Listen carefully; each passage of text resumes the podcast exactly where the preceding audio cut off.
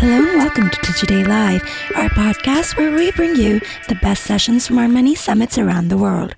I'm Aditi Sangal, and today I'm bringing you a session from the Digiday Brand Summit Europe. Here's Gerhard Louw. He's the head of international media management and digital transformation at Deutsche Telekom. He talks about how Europe's biggest telecom company is driving effectiveness, efficiency, and transparency as brands. Listen in. The Economist made a huge prediction last year. The world's most valuable resource is no longer oil, but data. Do you guys think we're there already? Oh, I don't think so either. But do you think this is, this is where the journey's going? Seb, what do you think? Yeah, I think so too. It's clear where the, where the world is going, where the world of communications, of brands, of media is going, and I think we are on a rapid transit to the world where data is the most valuable resource. So that's happening on the one side, and it's happening quickly, but it's maybe happening a little bit in the background. I think something that's happening much more in the foreground that you guys know that work in communications is the di- digitization of media. It's quite a difficult word, but we use it all the time, so you have to practice digitization of media speeding ahead. I'm sure you talked a lot about that. The prediction is that all media channels will be digital or digitized, and all digital media will be traded automatically or programmatically in the future. So again, big statements like the Economist statement, but, and I think we're very much at the beginning again, but the journey is clear. The road ahead is very clear. So what does it mean for us as media people, for us as brands? The impact of data and digitization on media changes everything. I think consumer habits, we don't need to talk about it. You guys have seen the slides, you've seen the presentations, how consumers are changing their habits on a daily basis. Changes in media selling and buying, the way media is sold today compared to even five or ten years ago, is completely different. And that is driving the change. Changes in the media ecosystem. If we look at who the media vendors are, in five or ten years ago, the biggest media vendor was the, the biggest local TV station, right? So when the CEO or the CMO wanted to see the biggest vendor in the market, who's our biggest media owner in the market, he would bring the biggest TV station to the table. Who would you bring today? Google, right? Google is for us and for most brands the biggest, the biggest single vendor based on search, but also on the other assets that Google have. And Google, Facebook, all these Amazon, these kind of guys are changing the ecosystem completely. The people who sit at the table, the people who take our money, the people where we buy our impressions and our views from. So there's a new paradigm for advertisers, and I can talk about this for hours, I won't, because the changes are driving a new way of working, a new way that we need to work as advertisers, as media people. And that paradigm is control taking back control. That's my message today.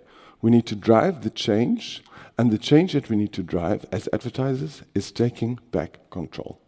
And it's just not just me saying saying it and Deutsche Telekom saying it, other advertisers are saying it. I think you guys have all heard what Mark Pritchard from P&G is quite quite wild in his statements and when one looks at it what he's really saying is saying we need to take back control. David Wheldon from the Royal Bank of Scotland, very vocal as well in our industry, is talking about the same. More thoughtful using our resources. Other big companies, AB, InBev, also the smaller ones like Duracell, are saying we need to do more ourselves. We need to bring back that control. We work with some consultants, and you know, consultants always like to put up fancy charts. So I have two here for you. The first one is from ID Comms, and they're talking about the states of media control. So, again, the word control coming through. They're saying a, lo- a, lot of marketers are going through some kind of a wave, of some kind of a development, some kind of evolution. And if I just look at my work at Deutsche Telekom over the last 10 years, we've gone through this wave. We actually, when I started there pre consolidation. Every country, every brand was working with a different agency, was working with different suppliers. We went through many, many discussions, talks, consolidation, ideas, pitches, pitches, pitches to try and get it together. Consolidation, working with the same suppliers across Europe or even across the globe. The same suppliers, the same standards, the same auditors, the same way of managing media. Post consolidation is a sort of phase where many brands are now. It's a sort of where are we? We're a little bit confused. What's going on? The world is changing. Media, media is changing. The vendors are changing. We can't keep up. What do we do? For a lot of advertisers, and that's where we are as well, is in the fragmentation of scope. And I'll show you in our model how that looks like and what does that mean.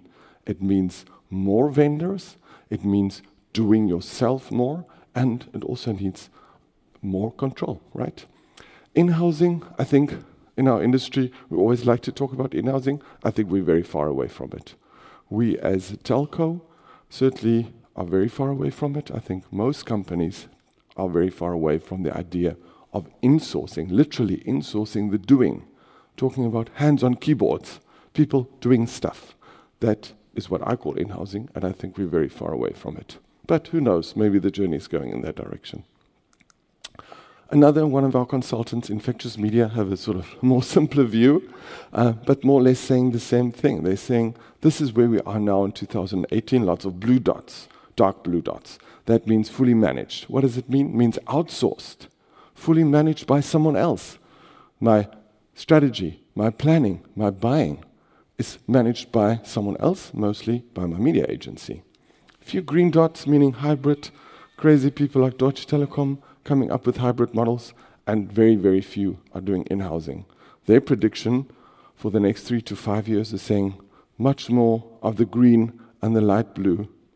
Definitely a lot more of the green, a lot more hybrid models. So, taking back control in some areas, taking back control of some specific scopes of work, and some will also go the in housing route for those that it really makes sense. And as I mentioned already, I believe that it will be the minority of advertisers who go for in housing. But hybrid is going to be where the action is in the next five years.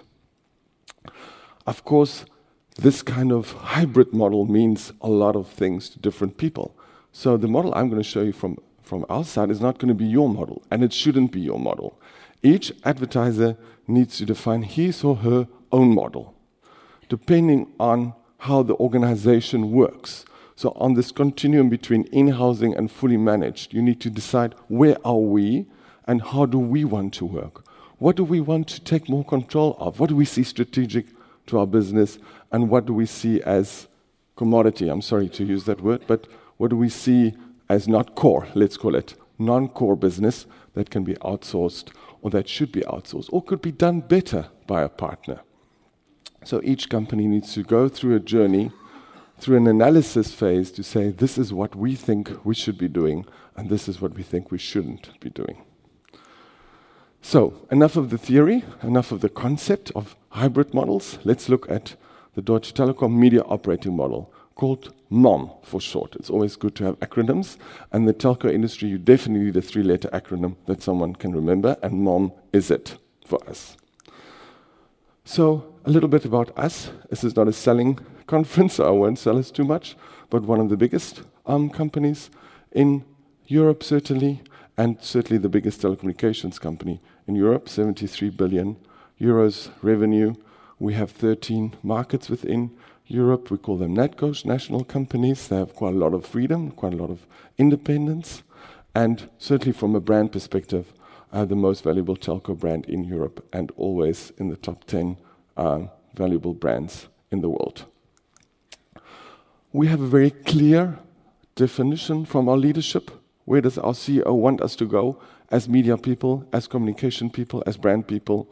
He's saying the raw material of this revolution. Our CEO is talking about revolution. He's talking about digitization, not just di- digitization in media, but digital. Oh, sorry, I said it's a difficult word. Digitization in business, and he's talking about the raw material of this revolution being data, and we're making the data usable. So, how can we use the data? Back to the economist picture at the beginning. And we need to be more in control. So, do more ourselves, control more ourselves. So we looked at that and said, yeah, yeah, that's it, we're going to do it, and this is how we're going to do it. So we started already in 2014, and we started with our technology. So we were working with many, many different partners, not just on the, on the service side, but also on the technology side.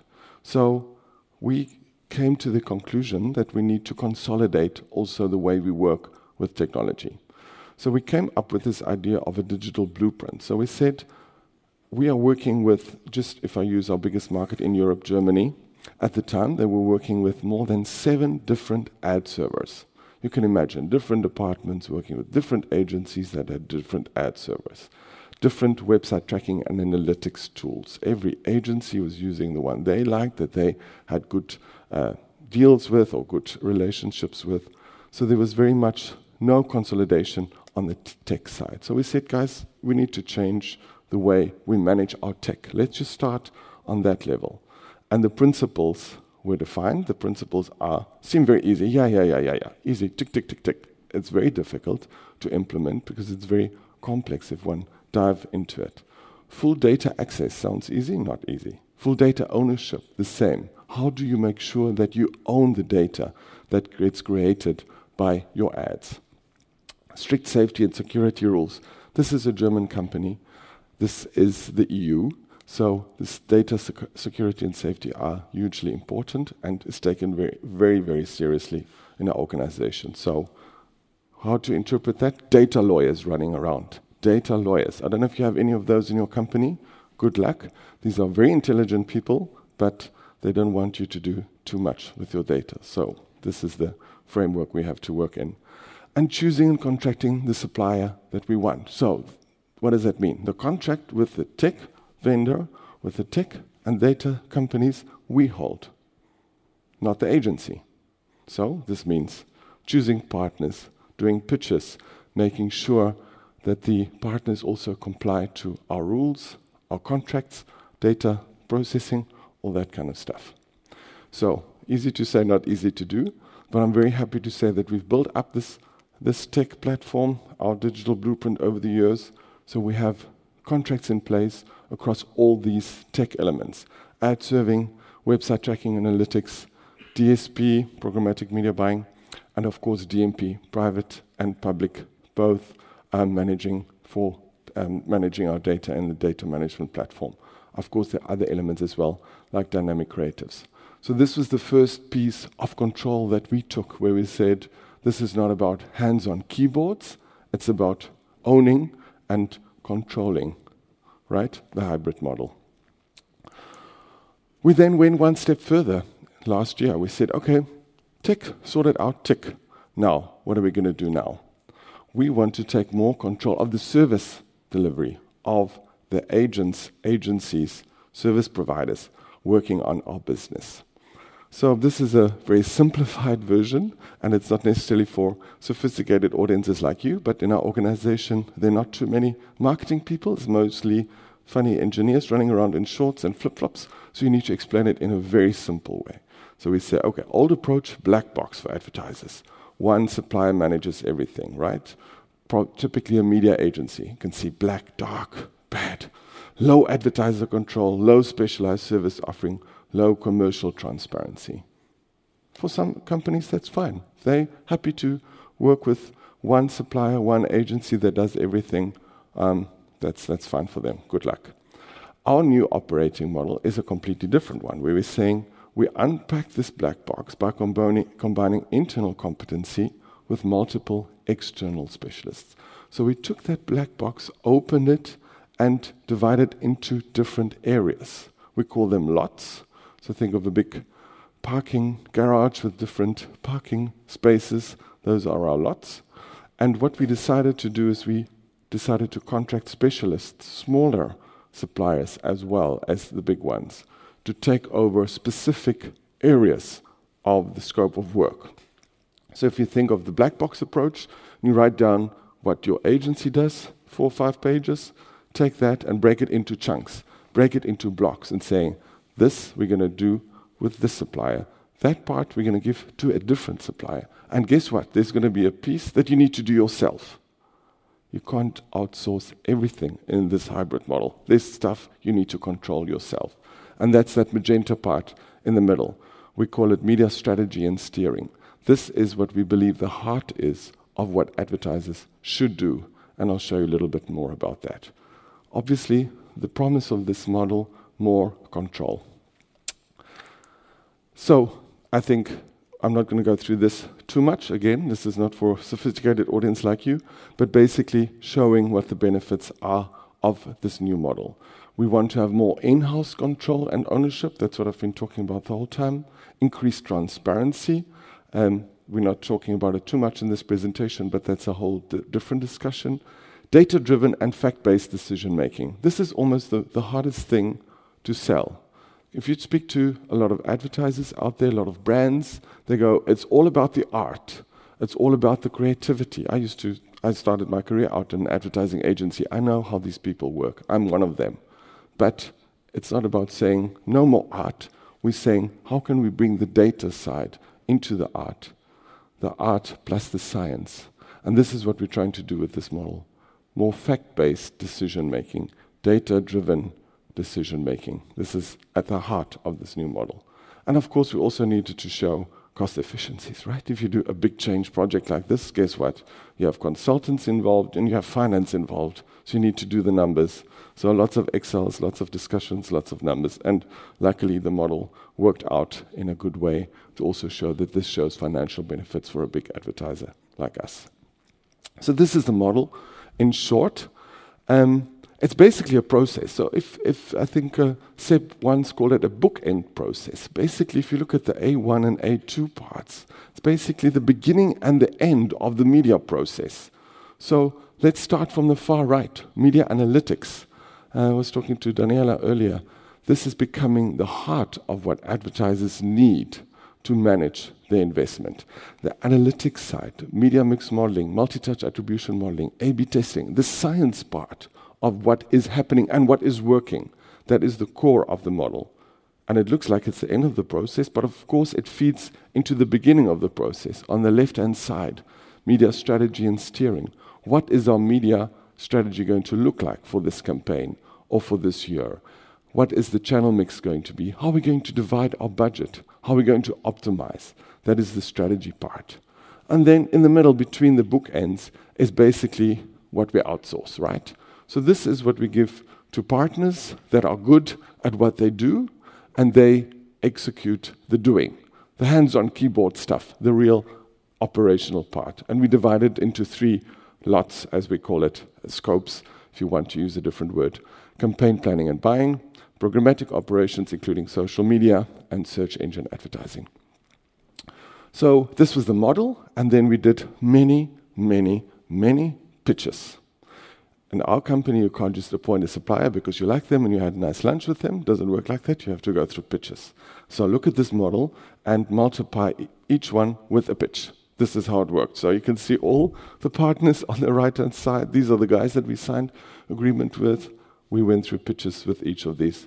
It took 16 months from the beginning to the end. And I can just recommend don't do them parallel, which is what we did.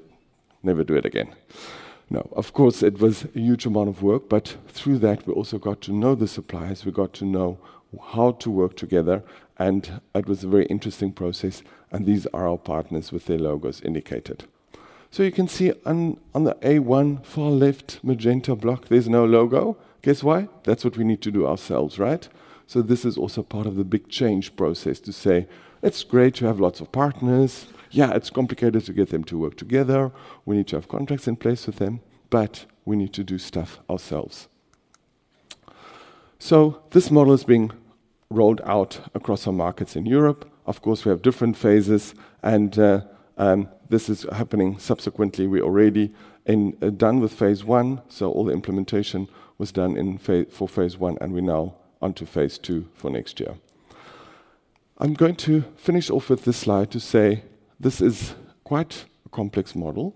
It's a very challenging model. I'm really enjoying working on it because it's really also taking me out of my comfort zone. And I think two of the major implementation challenges, I'm sure you can already guess what they are, is collaboration. For this model to work, you need people to work together. Easy to say. Come on, guys, sit around the table, three of you, work on something together.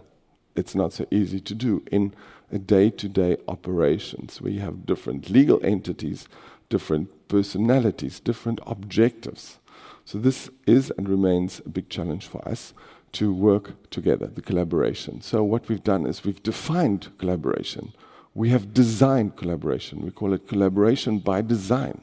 We have defined the incentive, uh, incentive systems of the suppliers based on this. We have defined how to work together, processes, you know, 200 page PDF documents defining how processes work, who needs to work together. This is how you need to treat collaboration. And the other one is building the in house competence. I mentioned this a few times. Media strategy and steering is something that we believe we need to do in house. Easy to say, not easy to get. How do you get new resources? Sorry, can't do it. Business problems, business challenges, can't just appoint new people. How do you upskill the current people? These aren't things that happen within a day or a week. So um, I just wanted to end off with the key success drivers for our model. So, firstly, I mentioned the CEO was very much behind it, so we needed the CEO mandate for transformation and change and more control. We did a lot of work looking at ourselves. I didn't go into it too much, but we did a lot of internal di- diagnostics before we came up with this model. I think aligning all the stakeholders, this is, this is logic stuff, right? You need to get everyone involved and everyone agreed behind the model. And collaboration is the founding principle of our media operating model. I think I'm very happy to say that our uh, model is very much recognized in the market as pioneering and radical. I think the first time it really caught the attention of our uh, C level execs when the Wall Street Journal wrote about our model, everyone's like, oh my word, if they write about this model, it must be, really be something. So I think that really sort of um, uh, created a lot of internal awareness, of course, through the media, and Digiday here as well has also been very involved and writing about our model regularly. So that was my story. I hope you got a little bit of an idea of how we at Deutsche Telekom take more control of our media and the way we manage our advertising, where we spend our money, with our partners. Lastly, it's the end of November, so that's why I'm looking a little bit different. I think both Seb and Jess were a little bit shocked when they saw me. Um, and this is all hopefully for a good cause. I hope you all know about Movember. If you haven't heard of it, it stands for Mustache and November. In Germany, for example, it's not known at all. So people look at me, Gerhard, what have you done? Um, and it's all about um, helping to create awareness for men dying too young. So if you don't know anything about it, look it up on the internet, Movember with M. Thank you very much and have a good conference. That's all for this episode. Thank you for listening. If you have any feedback, please write to me at aditi at digiday.com or leave a review on iTunes or wherever you get your podcast. It will really help our podcast be discovered by other listeners. Can't wait to hear what you think. I'll be back soon with another episode.